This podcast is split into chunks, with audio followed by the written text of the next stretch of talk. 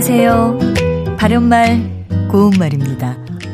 우리 고유어 명사에 다름이란 단어가 있습니다. 이 표현은 다 밑에 리을 받침을 쓰고요. 거기에 음을 붙여서 쓰는데 달리는 일이란 뜻이 있어서 다름을 하다 같이 말합니다. 또 그 다름으로 이렇게도 쓰여서요. 어떤 행동에 여세를 몰아서 계속함을 뜻하기도 합니다. 소녀는 벌떡 일어나서 그 다름으로 아랫마을까지 정신없이 달려갔다. 이렇게 표현할 수 있겠죠.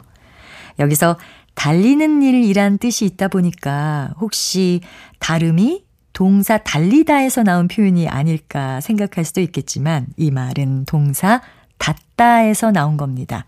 보통 다 밑에 디귿 받침을 쓰는 닿다는 열다의 반대말로 사용할 때가 많은데요. 이때는 닿다가 규칙 동사이기 때문에 닫고, 닫아, 닫으니 등으로 활용됩니다.